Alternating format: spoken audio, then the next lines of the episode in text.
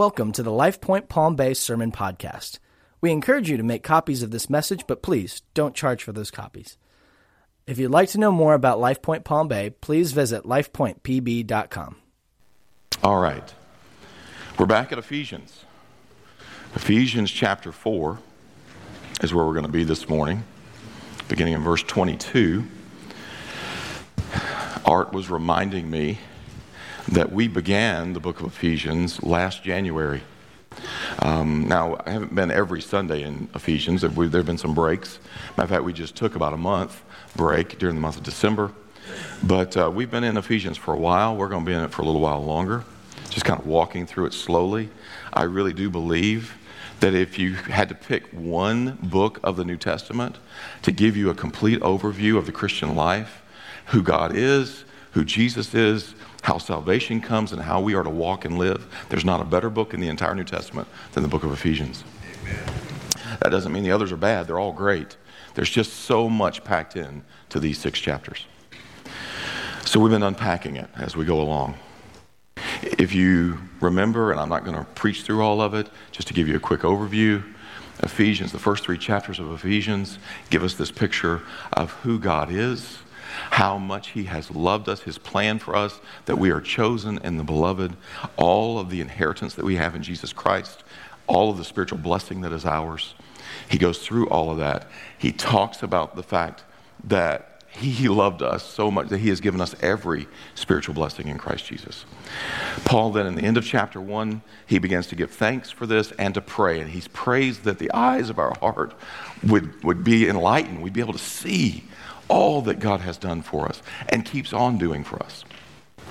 Chapter 2, he talks about how this salvation comes to us by faith. It comes to us by grace through faith, and we receive the salvation that Christ has paid for. He keeps on going through that chapter and talks about unity that we have. In chapter 3, he, he continues on this whole process of this miraculous power at work within you and me. He gets to the end of chapter 3, and he says that God is able to do exceedingly abundantly, more than you and I could ever imagine. He's able to do because of the power that's at work in us. What power is at work in us? Christ, but we call him who? The Holy Spirit. It is the Spirit of Christ, it is the Holy Spirit it is God, the Holy Spirit, at work in you and me, able to do what we could never do. So the first three chapters talk about that. We get to chapter four. Chapter four talks about this thing called the church and the unity that he wants us to have. That this is the body of Christ on planet Earth. We are a picture, we are a demonstration of what the kingdom looks like when the kingdom of heaven looks like right here on planet Earth. He wants us to understand that though we are unique, there is still unity. We're unique because of the giftings that He gives us. He gives to us. We're not the same. We're very different. And yet, because of the work of the Holy Spirit within us, there is a unity, even though there's a uniqueness.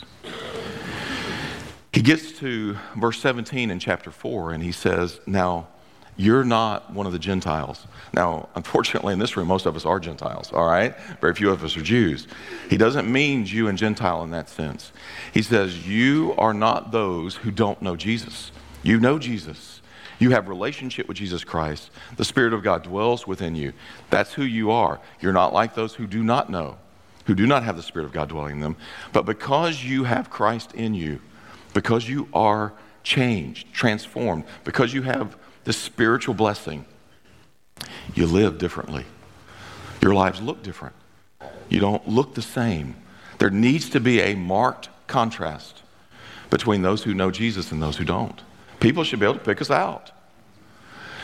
Now, tradition, in my tradition, in my growing up, We've, we interpreted that verse to mean okay, so we got a bunch of things we do and a bunch of things we don't do, and people are going to know we're Christian because of all the things we do and all the things that we don't do.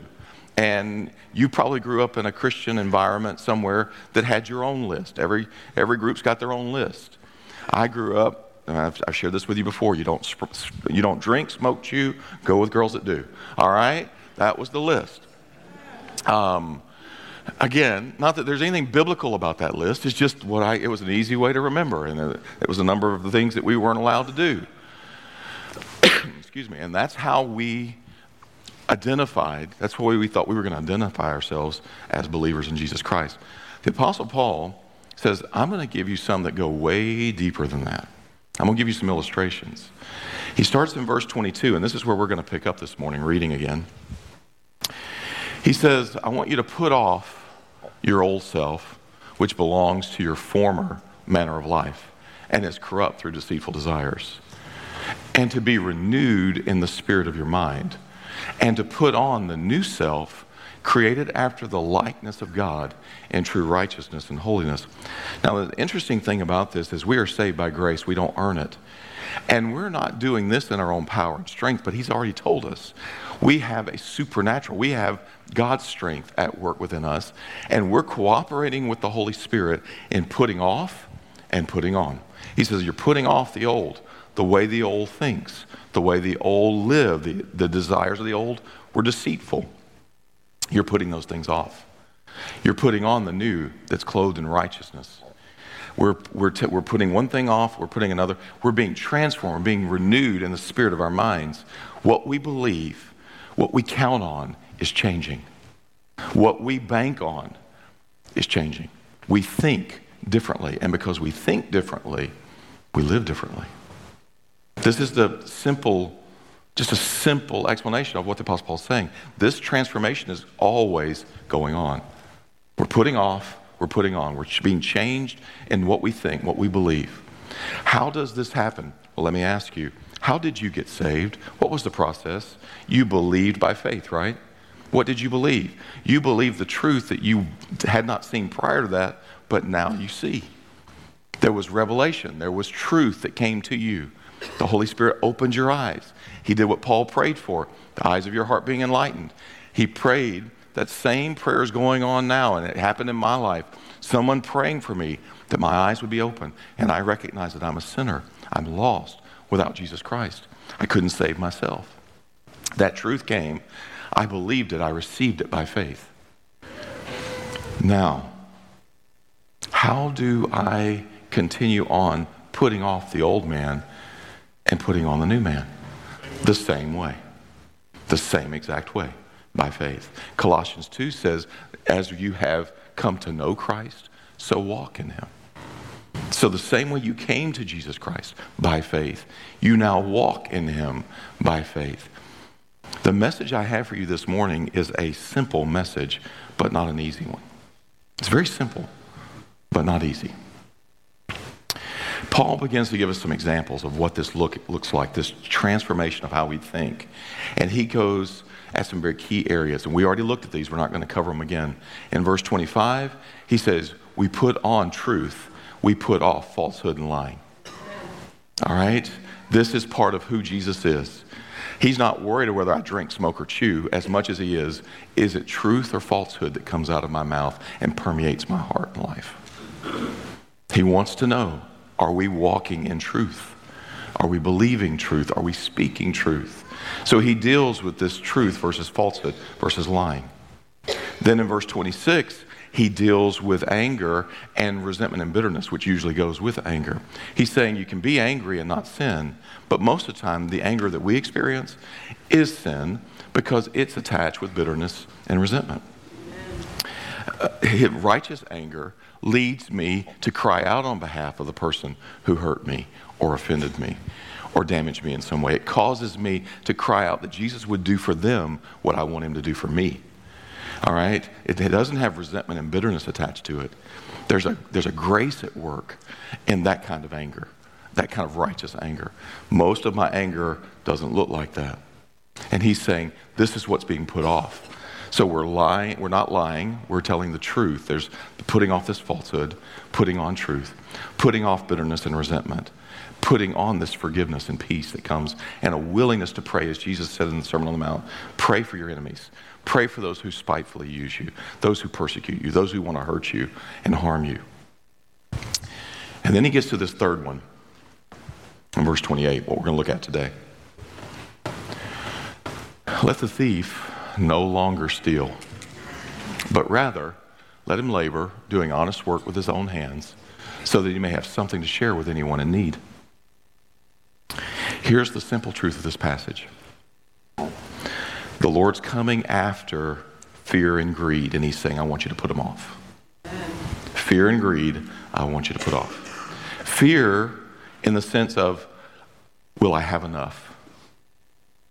How many of you, on a fairly regular basis, see some commercial come on your TV about financial investment or the future, and you immediately think, Am I prepared for the future? I mean, what is this all? Anybody ever have that thought besides me? Matter of fact, I never watch one of them without thinking, we're going to be broke, penniless on the street, all right? Every time I watch one of them, I think, we are, we are not going to make it. We, we're going to be begging, you know, and be like, more please. You know, it's just, that's, that's what often these things create. There's a fear there won't be enough.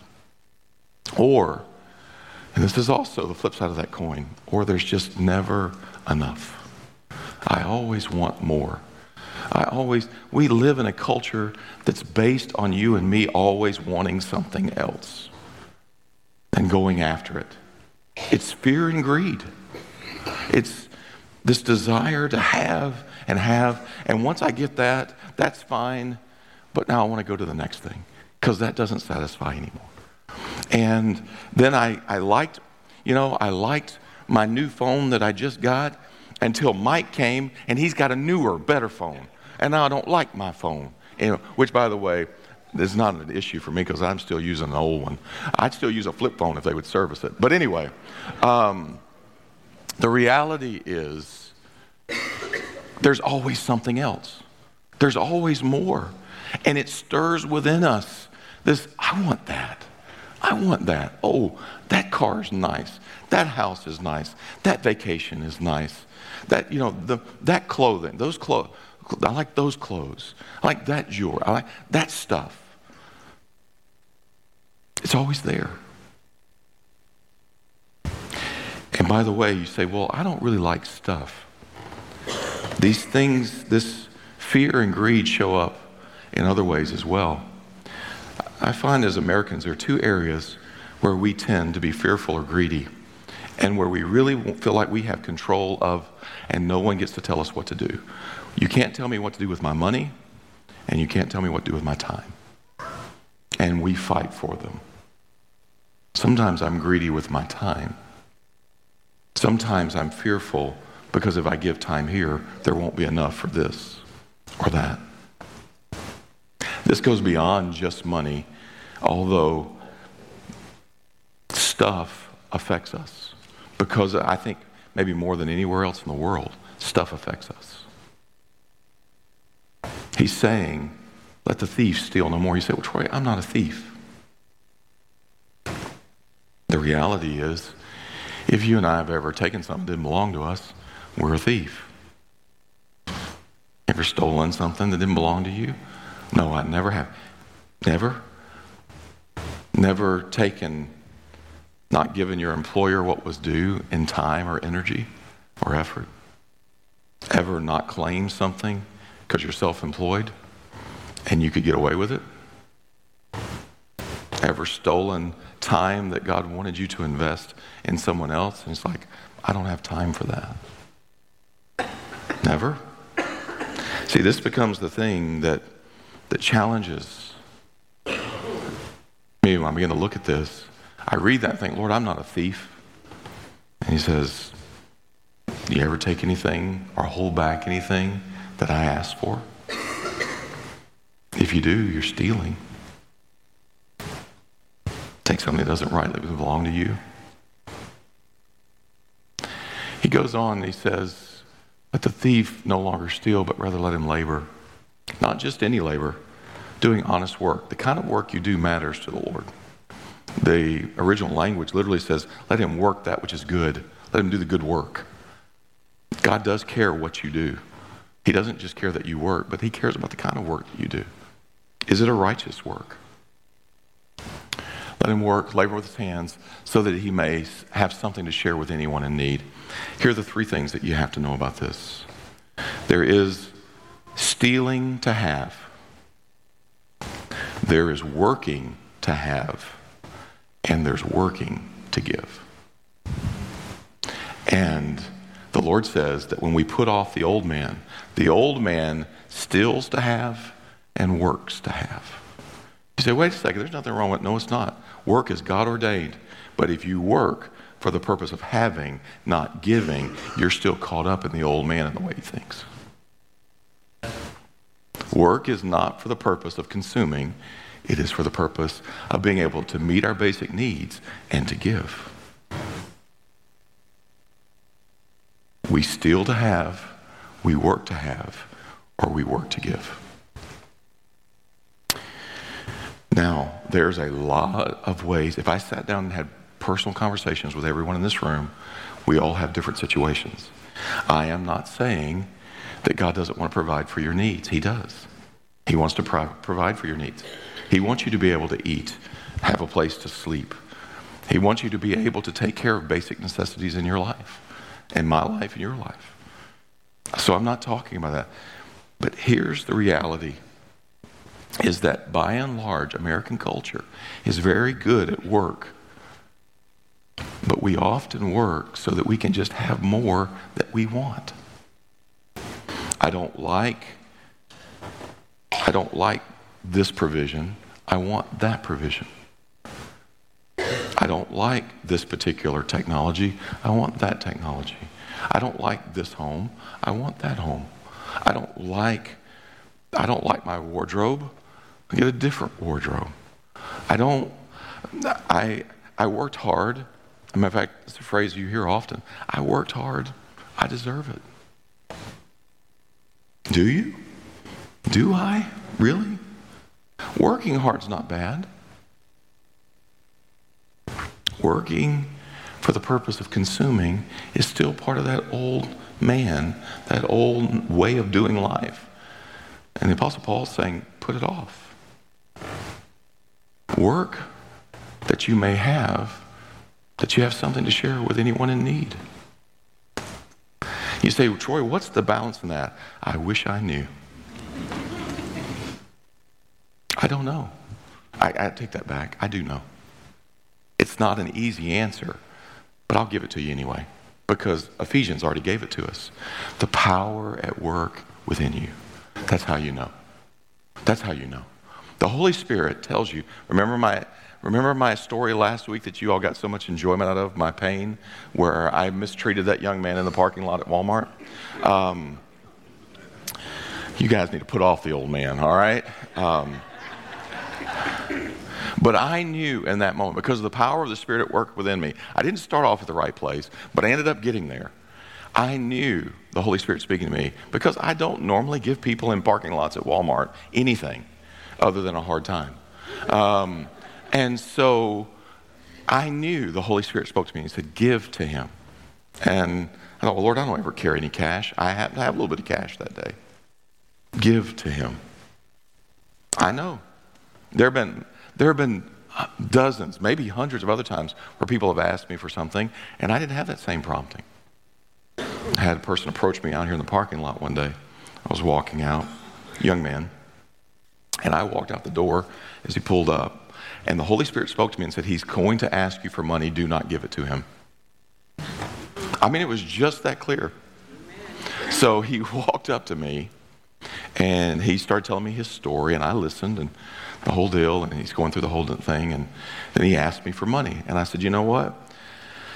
I, I, I want to pray for you, and I care about the fact where you're at, but can I tell you what just happened to me? I walked out the door, and as I looked over and you pulled into the driveway, the Holy Spirit spoke to me. In this, not an audible voice, but just a prompting inside. And he said, You were going to ask me for something, and I wasn't supposed to give it to you. I don't even know why he told me I wasn't supposed to give it. Maybe you know why he told me I wasn't supposed to give it to you. Because I don't know. Do you know? Well, he got angry. He was not happy with all that. And he began to tell me how I was not a Christian and I didn't look like a Christian and all that. And I smiled and I said, You know, I'm sorry you feel that way, and I really would like to pray for you. But I I am a Christian, and because I'm a Christian, I must listen to what the Holy Spirit tells me. I don't have a choice. I am servant to Him. And uh, so there are times, I'm not telling you that this principle means you're going to give money to every person who comes up and asks you for money. But it does say that our mindset, the way we think, changes. I no longer work to earn, to save and store up or buy or consume for myself. I now work and meet basic needs for myself and my family, and I'm looking for opportunities when God gives more than what my basic needs are. I'm looking for ways to give. I'm looking for where He wants to invest that. I told you this is not a hard message. Not a, sim- not a difficult message, but it is a hard one to receive. It's very simple. Now, let me give you a couple things, and I'm trying to walk this out for a lot of years. Let me give you a couple things that I found helpful, and then we're going to be done. Number one, I asked Lori this question last night. If you're going to trust the Lord and walk by faith in your finances, what's the most important thing that she's learned in, in all these years? I ask her that question. I ask you that question. What's the most important thing that you learn? As she was thinking about that, she said, Well, I think for me, it's learning how to overcome the fear that it might not be enough. Really, that trusting God might not work out. It was honest. It's an honest answer. Anybody else ever have that thought? That trusting God might not work out?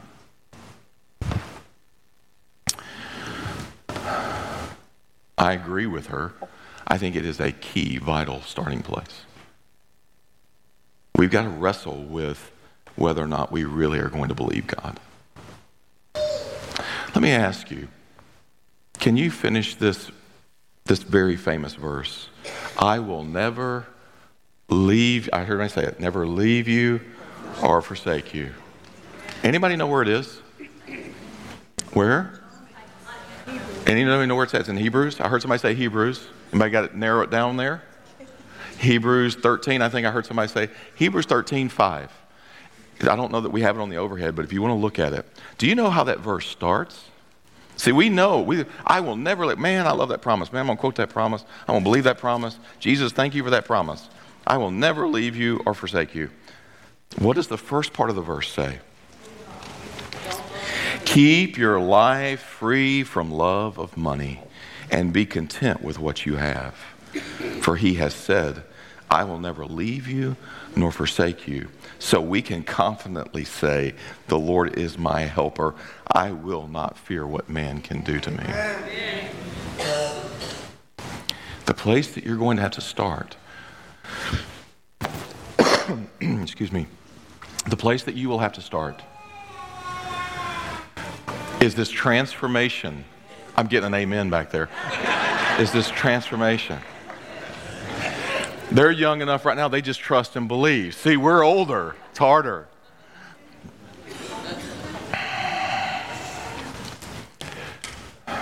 And by the way, folks, I'm not talking to you about theory. Lori and I were talking last night and looking back over the 25 years that we've been married. And I am astounded at the amount of resources that God has allowed to flow through our hands to other people and to other needs and other ministries. I'm astounded. And yet, I can tell you today, after 25 years, that every time the Holy Spirit speaks to me and says, I want you to give this, I still struggle with it. I still struggle with it. I have seen him. I have seen him prove himself faithful over and over and over again. And and I thought, well, Lord, you did that, but that was a small thing. You know, that was, that was a $50 thing or that was a 100 thing. I've seen him be faithful in hundreds of thousands of dollars. But every time he speaks, there's that voice that says, wait a second, you're getting older. You know, you're not young like you once were. You gotta be, you gotta be smart about this. You gotta trust. Yeah, we do trust God, right? In this God we trust. It's right there on our currency. That's not what it says, by the way. It says, In God we trust. But it really should, for most of us, say, In this God we trust.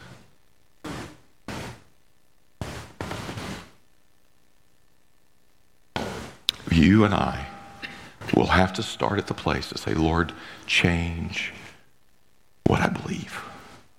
I will believe you. And you're going to have to keep coming back to this place if you're going to walk out life this way. You're going to have to keep coming back to the place. Lord, I believe that you will never you will never leave me or forsake me. I'm going to have to fight against loving money or loving what I think money is going to provide for me. And I'm going to have to trust you. Here are a couple other things that I have found helpful in this journey. Number one, ask the Lord to make you aware of where you are discontent. Ask Him to make you aware of where you're discontent. I find that we often spend money out of a place of discontentment and we don't even recognize it. Ask Him to show you and ask Him to begin to do this transformational work and that you're going to cooperate with him to learn how to be content. Paul said, I've learned in every situation. I've got I have much, I have nothing. I've learned to be content. Either way. By the way, you don't you're not born with contentment, you learn it. Paul didn't say, I was born with contentment. That's why I'm better than you at this. No. He said, I've learned to be content. I've learned it.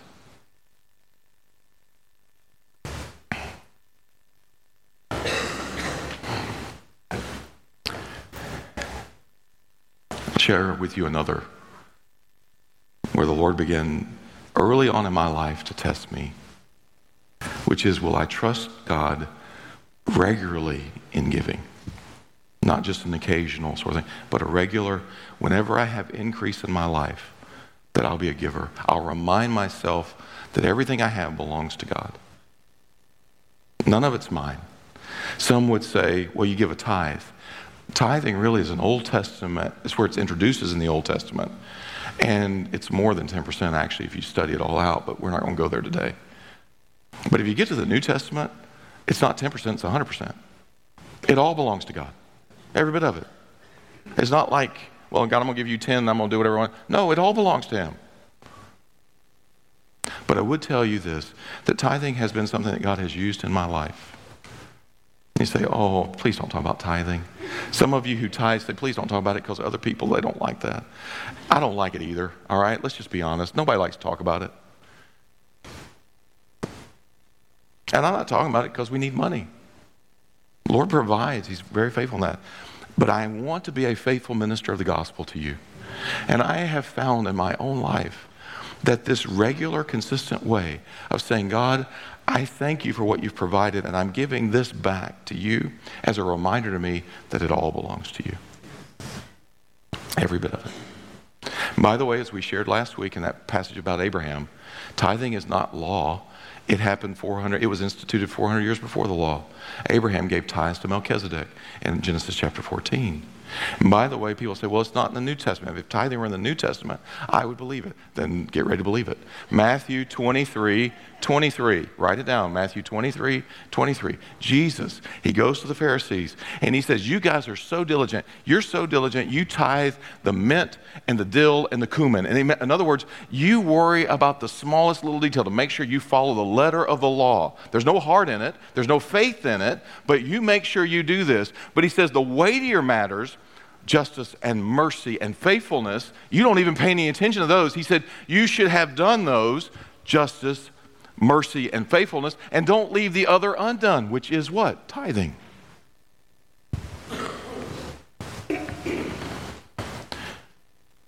Tithing is always a test. Always. Always. It's always a test. I've shared this before. I'll never forget. But by the way, I believe the Lord will work in our lives and bring us to a point where we start with this baseline of tithing, but He wants us to be givers over and above. I remember when God was working on that when Lori and I, because we were tithing, we were tithing as a young couple, and we were tithing. We didn't, we didn't have much. Matter of fact, it felt like we had way, way less than, at least on paper, than what we needed. But so, you know, we're going to tithe. Part of it I did because I was made to do it growing up, and God was going to be mad if I didn't. And, and again, I don't want you to tithe that way. God's not mad whether you tithe. He's not poor, okay? He's not broke. He's not, he's not looking at his checkbook and saying, You got to get it together. Are we, are this, the ship's going to sink. He's not. He owns the cattle on a thousand hills. He owns the hills. The universe is his. He doesn't need or your or my tithe. You think, well, great, then I'm not going to give it to him. But, but here's the problem it's not him that needs it, it's you that needs it. Because the faith that he works, there are adventures in faith you will never experience until you learn to be a giver.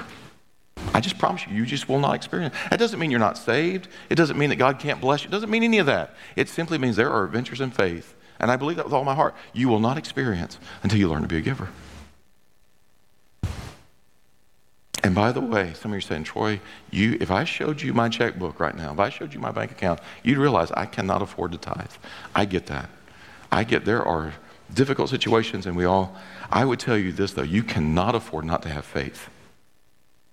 So, and, and some might disagree with me, but I often tell people start somewhere. If you can't do anything but give a dollar, then you start there and say, Lord, I'm just giving this by faith because I recognize it all comes from you and I am grateful for the increase. And Lord, I believe that I believe that your word teaches more. I want to grow in this. But Lord, I'm going to start here. I'm going to start here. I'm going to believe you here today in this place. Now, if you give, and then you think, great, I gave, and you go all week thinking, I'm going to win the lottery this week. They're going to show up with one of those big checks from Publishers Clearinghouse at my door. You probably will not continue giving if you give that way because it fosters the very thing that Paul says we want to get rid of, which is the greed. You don't give to get, you just give to give. Why? Because God's a giver. He's a giver. God so loved the world, he gave his only begotten Son. There's so many things. I literally could go all afternoon. I could tell you story after story of God's faithfulness and his provision. I could also tell you stories. Matter of fact, I should probably tell you these stories because you, there have been times when Lori and I have given, and then everything in the house broke. everything. A number of years ago, the largest gift we had, God really began to stir in us for Jewish evangelism. And the gospel is to the Jew first. And I'd never really been stirred that way. And so we were stirred. And the largest gift that we had ever given up to that point in our life, we gave to Jewish evangelism. The next week, our air conditioner, washer, and dryer all broke in the same week. All of them. I thought, Lord, you're supposed to rebuke the devourer for me. This is not good rebuking. Uh, let me show you what rebuking looks like. This is not rebuking. All right? So I am not up here preaching prosperity to you because we have given and not immediately seen that there was a lot of financial retribution going on there. But I can tell you this with a broken air conditioner, in fact, we had to replace, put a new air conditioner in, and a new washer and dryer. But I watched God provide for all of those things in supernatural ways over the next year. I was amazed. I was amazed.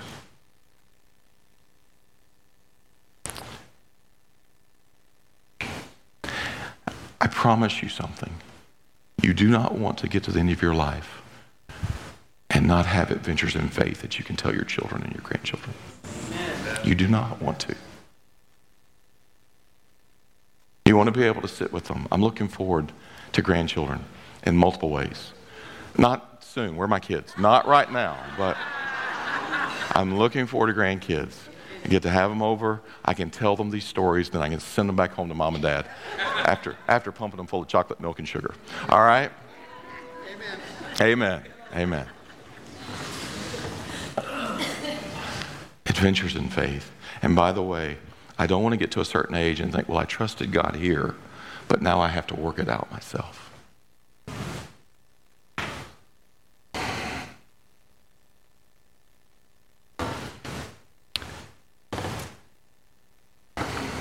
There's so much. Let me challenge you. You know I love you. Church, you know I love you. I do not preach often at all. I rarely ever talk about money. Probably that's my own hang up. But part of it is I've often felt like Abraham. I never wanted anyone to say, well, the reason that you have this or the reason that you're able to do that is because you talk about money all the time and you're always pumping the people for money.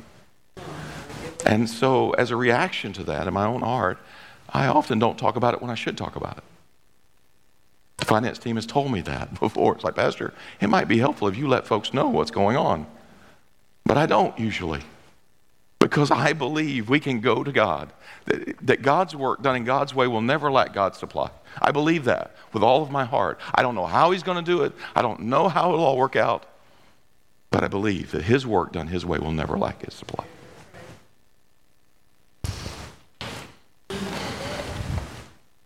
I want all of you to taste and see that He's good, not just a few. We could have people come up here and share testimony, and they would tell you story after story how they saw God's faithfulness in their life. I don't want that to be a few, I want it to be all.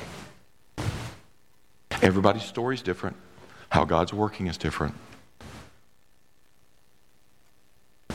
One of the things that we will offer for you, and this is also valuable, learning how to live within your means and dealing with contentment. These are huge things in our life. And there will be resources later this year. Um, I think there's talk of Peace University, another thing. There are tools out there that help you. Um, how do you live within your means? How do you budget? Budget is not a dirty word, even though sometimes we feel like it is. How do you do these things? And some simple tools to be able. It's interesting. My wife is one of the most frugal people I know, but here a number of years ago, she got it was free from Dave Ramsey uh, EveryDollar and you can go online and it helps you track every dollar that you spend. So she do that and look at it and it's amazing when you come back and think, do you realize that we're spending this on this and this on this and sometimes we don't even know what we're spending on. And plastic doesn't help because you just spend it, you know, if you had to pay cash for everything, you'd notice it a whole lot more. But plastic somehow lessens the pain until the end of the month. then there's a lot of pain. So there are tools. I don't want to just throw this out there on you and say, you know, be warmed and filled and go on your way. There are tools to help you in learning how to do this and, and practical financial matters in your life. But none of that matters if you don't start with a place that says, God, I'm going to trust you. I want to not steal to get to have.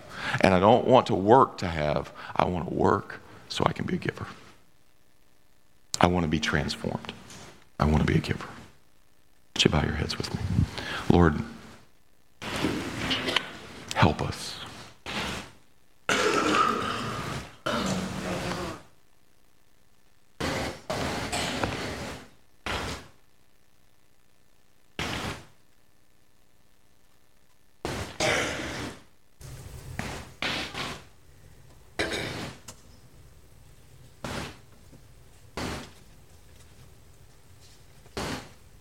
Realize that in this room, Lord, there are all kinds of financial situations. And this message today really isn't primarily about money, though it feels like it. It's primarily about faith. It's an interesting thing, Lord, in my own life to think I can trust you with my eternity, but I can't trust you with the here and now. Lord, I want to trust you with it all eternity and now.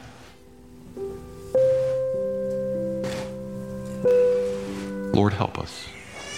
Help us not be foolish or fleshly in our thought process. Lord, protect us from extremes where we would, again, because of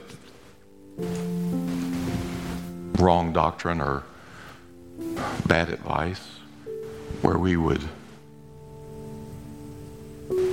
do things that don't really look like the new man that don't look like you.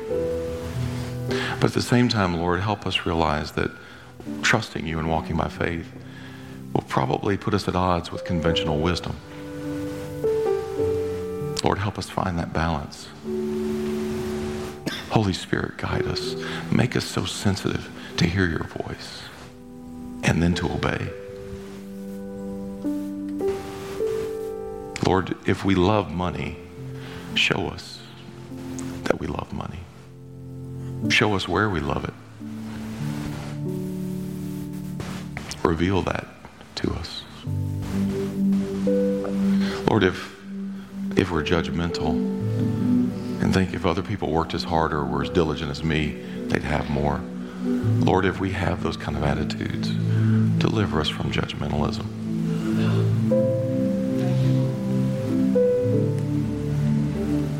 Lord, cause us to believe that sometimes we're in places that we didn't choose. Sometimes we're in difficult places and they're of our own making, and you still have mercy and grace for us. That today, for someone, could be a new day, a new beginning, despite what's gone on in the past.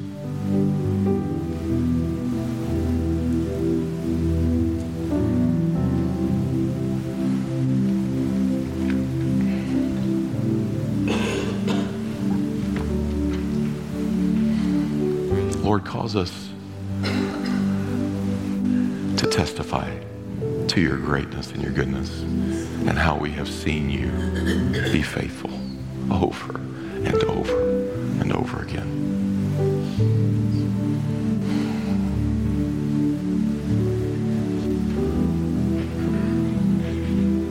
Lord, make me a giver.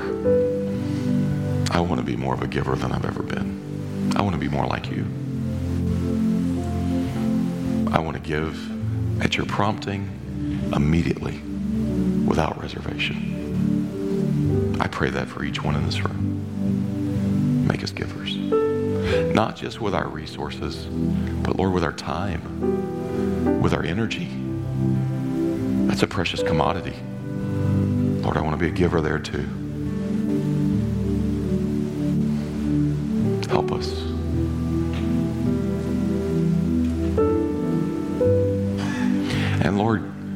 Expand our awareness of the areas and the, the people, the ministries, the things where you'd have us give. There's a lot of work that you're doing out there, even beyond what's happening here at Life Point. Give us eyes to see and hearts that are stirred.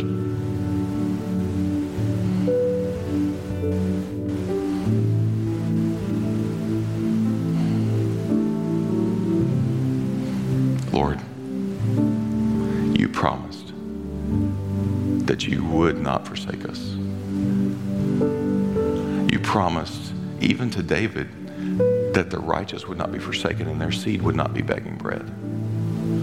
Lord, we take you at your word that you can be trusted.